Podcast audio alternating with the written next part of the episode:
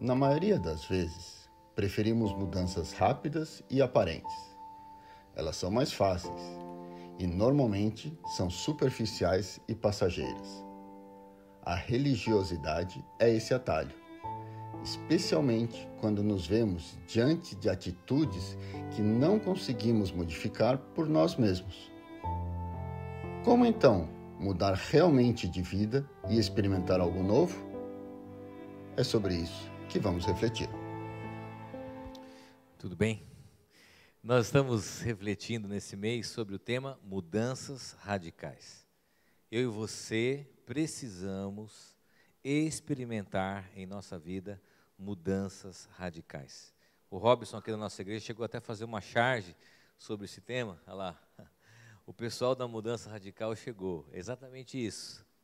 Quais áreas da sua e da minha vida precisam passar por mudanças radicais? Quando eu digo mudanças radicais, eu não estou falando de uma radicalidade religiosa extrema, mas de uma radicalidade entre o antes e o depois. Áreas, emoções, sentimentos, atitudes, comportamentos que precisam ser expostos à graça. E sendo expostos à graça de Deus, ao amor de Jesus, possam ser curados, transformados, redimidos, pelo poder, não nosso, mas daquilo que Deus pode fazer. Por isso, a pergunta que eu faço para nós terminarmos essa série de mensagens é a seguinte: o que precisa mudar radicalmente na sua vida? O que precisa mudar radicalmente na sua vida? Eu quero ler com você um texto, uma narrativa que nós encontramos em Atos, capítulo 9, do versículo 1 ao versículo 6. E eu quero terminar essa série falando de um movimento, de uma mudança radical que leva a gente da religiosidade à conversão. Da religiosidade à conversão. E essa história é a história de Paulo, que é chamado até então de Saulo e que a partir dessa experiência que nós vamos ler aqui, passa a ser chamado de Paulo. Saulo para Paulo. Vamos ler? Atos capítulo 9, do versículo 1 ao versículo 6. Enquanto isso, Saulo não parava de ameaçar de morte os seguidores do Senhor Jesus. Ele foi falar com o grande sacerdote e pediu cartas de apresentação para as sinagogas da cidade de Damasco.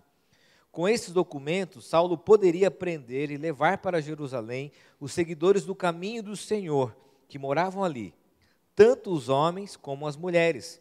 Mas na estrada de Damasco, quando Saulo já estava perto daquela cidade, de repente, uma luz que vinha do céu brilhou em volta dele. Ele caiu no chão e ouviu uma voz que dizia: Saulo, Saulo, por que você me persegue? Quem é o Senhor? perguntou ele. A voz respondeu: Eu sou Jesus, aquele que você persegue. Mas levante-se entre na cidade e ali dirão a você o que deve fazer. Essa história de conversão, ela avança com mais detalhes, especialmente porque Deus ah, ah, se revela a Ananias, e Ananias, um dos discípulos de Jesus, fica encarregado de acolher Saulo, agora Paulo, naquele momento, cuidar especialmente da sua cegueira e também discipulá-lo para aquilo que viria à frente.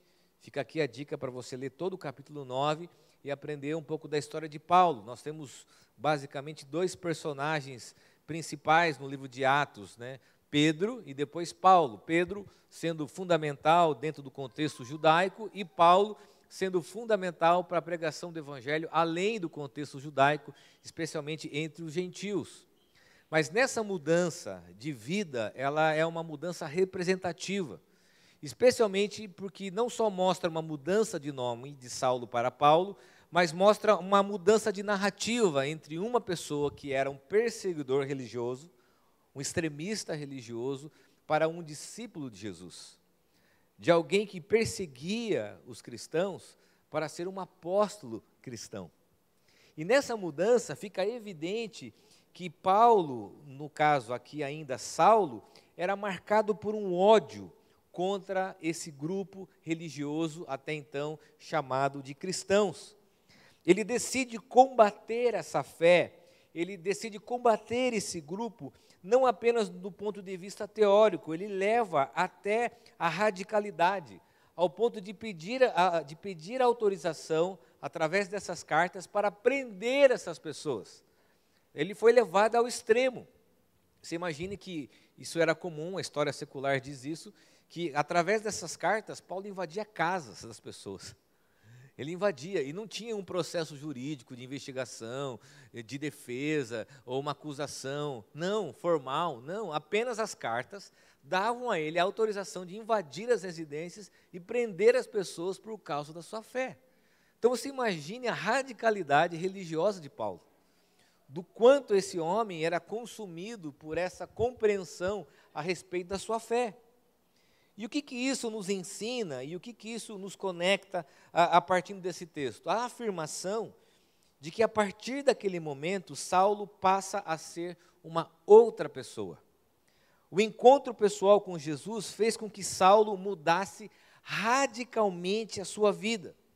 E a história que vem de Saulo para Paulo mostra a ação redentora de Jesus que passa a ser um testemunho daquilo que a graça salvadora e redentora pode fazer na vida de alguém.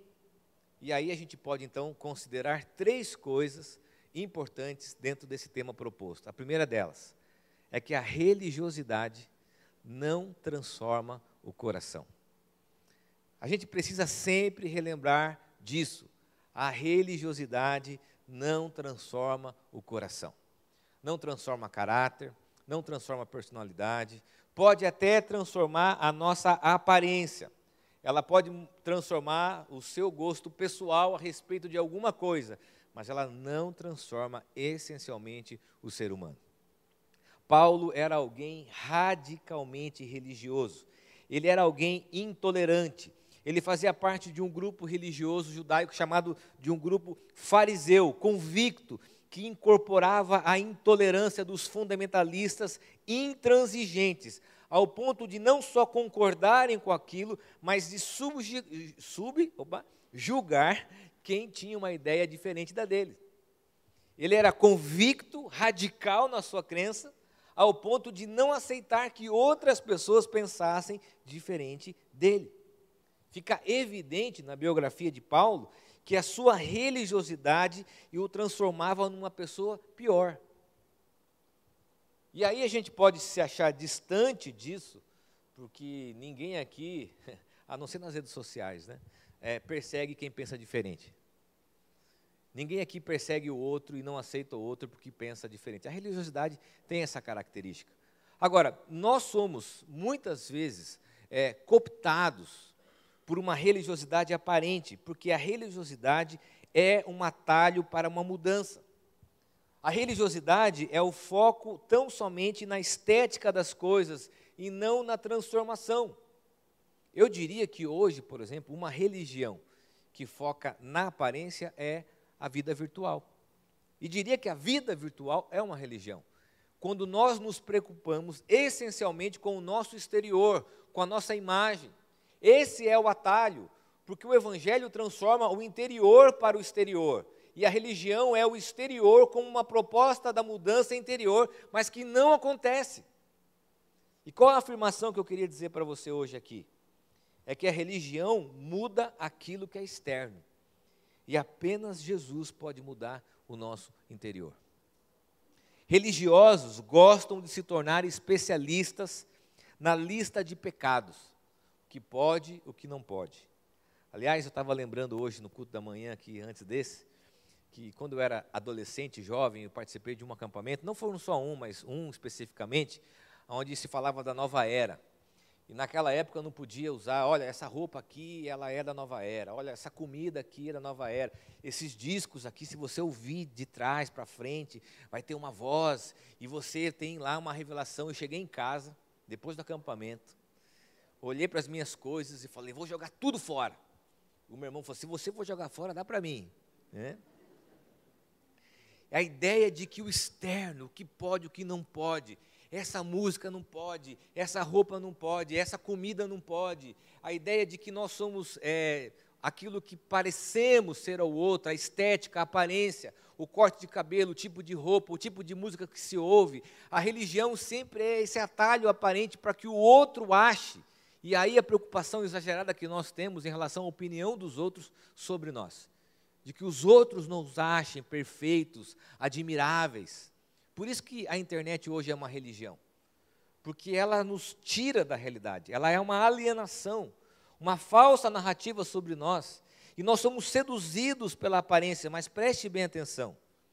A religião trabalha com adesão. E o evangelho com conversão. A religião é aderência, imagem. Um novo grupo religioso, você passa a fazer uma série de coisas que você não fazia, ou deixa de fazer as coisas que você fazia por adesão. Mas o Evangelho fala sobre conversão, sobre mudança de sentido, retorno, mudança de direção. A conversão não é um grupo religioso marcado esteticamente por algo, mas é o Evangelho impactando a mudança do coração do ser humano. E sabe qual é o grande problema? É que todos nós, em algum momento, tentamos por diversas vezes mudar algo em nossa vida pelo caminho da religiosidade. A gente prefere o atalho, a gente prefere a aparência, e não essencialmente aquilo que deve ser mudado em nosso interior. Tudo bem, alguns hábitos, algumas atitudes até podem ser externos, até podem ser mudados pela religião, mas aquilo que somos essencialmente só pode ser transformado pelo Evangelho. Você quer ver uma coisa? Não fique chateado comigo. Você pode estar aqui com a gente há muitos anos, sentado nessas cadeiras, ouvindo a gente pela internet, e nunca ter experimentado mudanças radicais na sua vida, só mudanças aparentes. Só o seu playlist ou a sua playlist do seu celular, só o tipo de literatura, só o tipo de gosto em relação a alguma opinião política, mas o Evangelho não fala sobre aparência. O Evangelho não tão somente fala sobre aquilo que é estético, mas fala sobre uma mudança que acontece no nosso coração e na nossa vida. E aí nós avançamos para a segunda consideração. Jesus ressignifica nossas histórias de vida. Há aqui, segundo os estudiosos, comentaristas, uma tensão, uma transição essencial no texto, que é de Saulo para Paulo. Saulo significa desejado, para posteriormente ser conhecido como Paulo, e a palavra em grego para Paulo é de baixa estatura, pequeno, menor de um religioso para um discípulo, de alguém que perseguia para ser alguém que vai proclamar o evangelho de Jesus a uma outra nação, um outro povo, a outro tipo de pessoas que não só do ambiente judaico.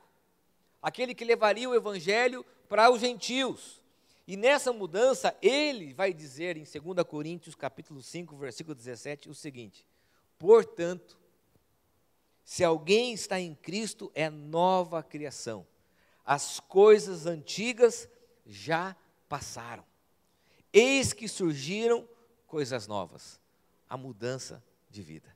E é interessante porque quando você estuda a biografia de Paulo, você vai ver que essa temática em relação ao passado vai surgir novamente. Ele vai dizer o seguinte, ó, uma coisa eu faço, esqueço-me das coisas que para trás ficam e avanço para aquelas que estão adiante de mim.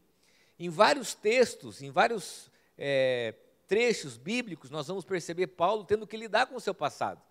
Com certeza ele era rotulado, era subjugado. Com certeza, por exemplo, o próprio Ananias chega diante de Deus e fala: Senhor, espera aí, está me mandando receber esse cara na minha casa, mas o senhor sabe quem ele é?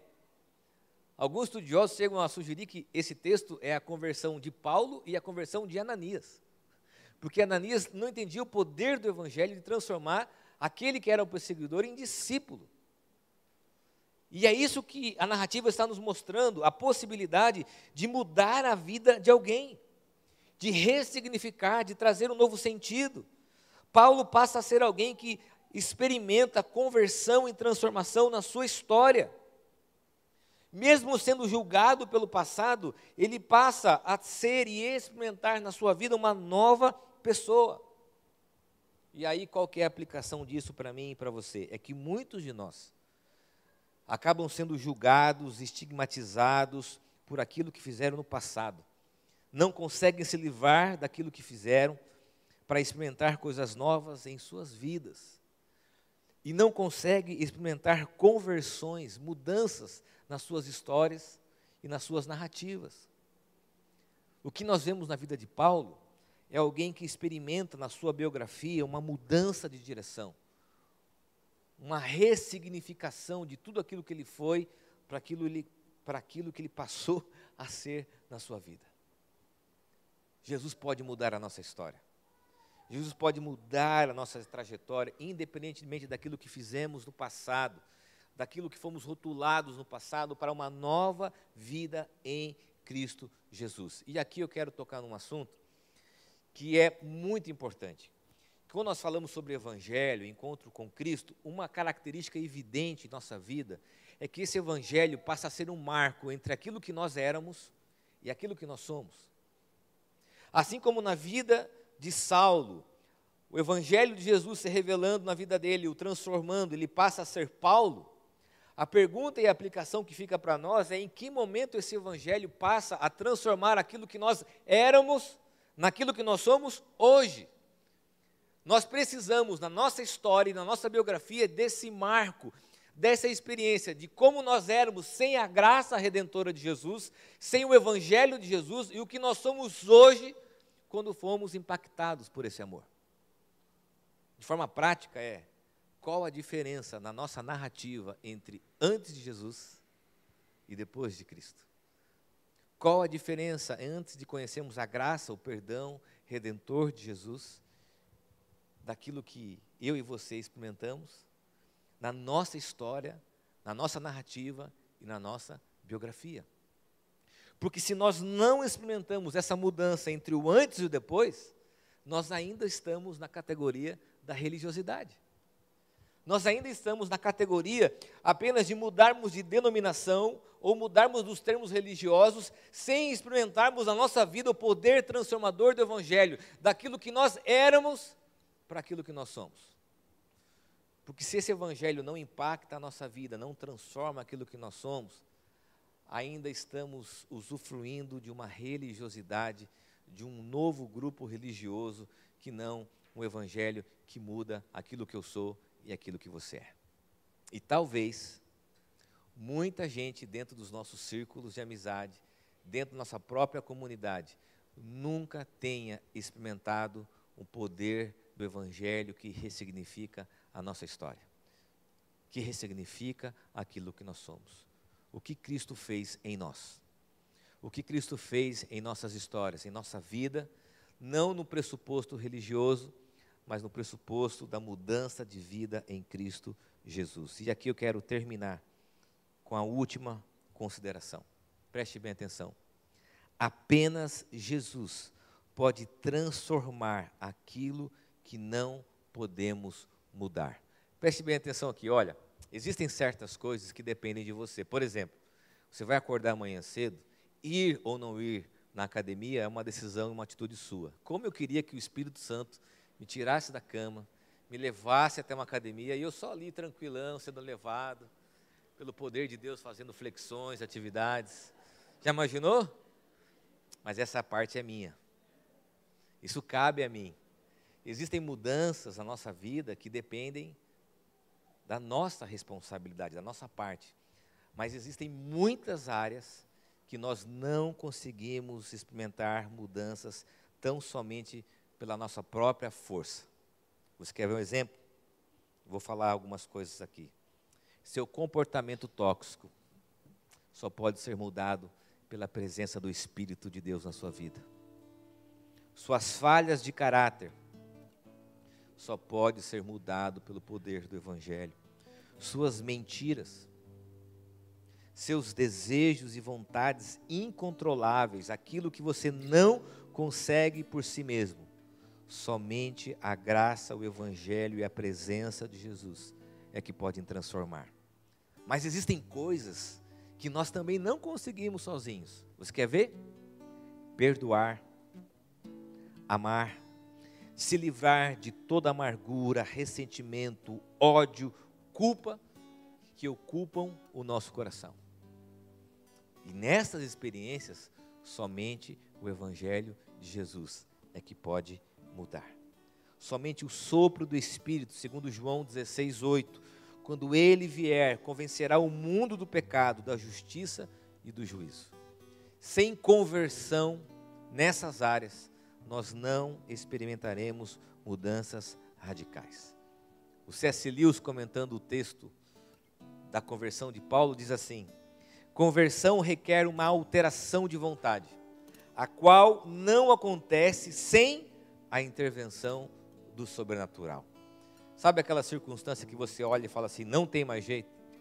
Sabe aquela pessoa que se fala, ah, isso aqui só entrego para Deus.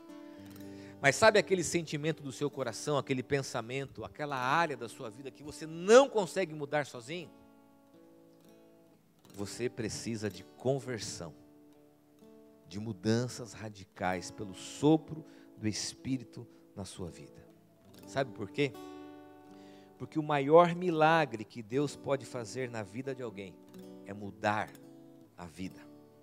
O maior milagre que Deus pode fazer é mudar a vida de alguém. Existe uma matéria na área da teologia chamada pneumatologia, estudo sobre o Espírito Santo.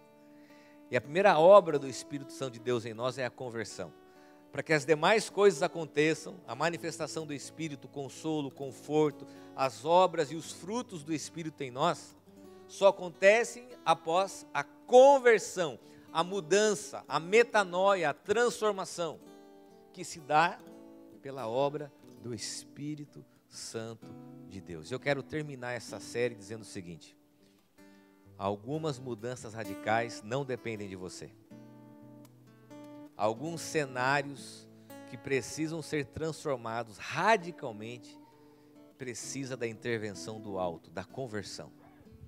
Do ódio religioso para o amor cristão. Do ressentimento para o perdão. Essas mudanças e essas conversões, obras do Espírito Santo, do sopro do Espírito sobre a nossa vida para que de fato possamos experimentar transformações e mudanças radicais. Eu quero convidar você a fechar os teus olhos. E eu me lembro de que quando as crianças, os meus filhos eram pequenos, a gente está sempre naquele processo de ensino, eu e a minha esposa, ensina algumas coisas, algumas coisas dependiam deles, algumas coisas eles precisavam fazer por si mesmos, mas algumas coisas somente nós, como pais, é que poderíamos fazer. E é exatamente essa compreensão quando nós olhamos para a nossa vida. Há algumas áreas da nossa vida para serem transformadas. Somente o Espírito Santo de Deus pode fazer isso. O cenário de morte em cenário de vida. Casamento de uma restauração pelo sopro do Espírito, uma mudança que venha do alto. Senhor, nós reconhecemos que muitas áreas da nossa vida nós não conseguimos mudar por nós mesmos, não temos forças, já tentamos, já buscamos ajuda, mas nós precisamos e reconhecemos que o Teu Espírito sopre sobre nós, que a presença de Jesus se revele a nós tirando toda a religiosidade, toda a vida aparente, todos os preconceitos, pressupostos, para experimentarmos de fato um evangelho transformador. Um evangelho que brote do interior, ressignificando, restaurando, mudando aquilo que nós somos essencialmente, não mais por atalhos, mas pela obra do teu Santo Espírito em nós. Ó Deus, aqui estão homens e mulheres como eu, que precisam do sopro do Espírito, do alto, para experimentarem a nova vida em Cristo Jesus e experimentarem mudanças radicais em muitos cenários que precisam dessa experiência. É o que eu oro, Pai, em nome de Jesus. Amém.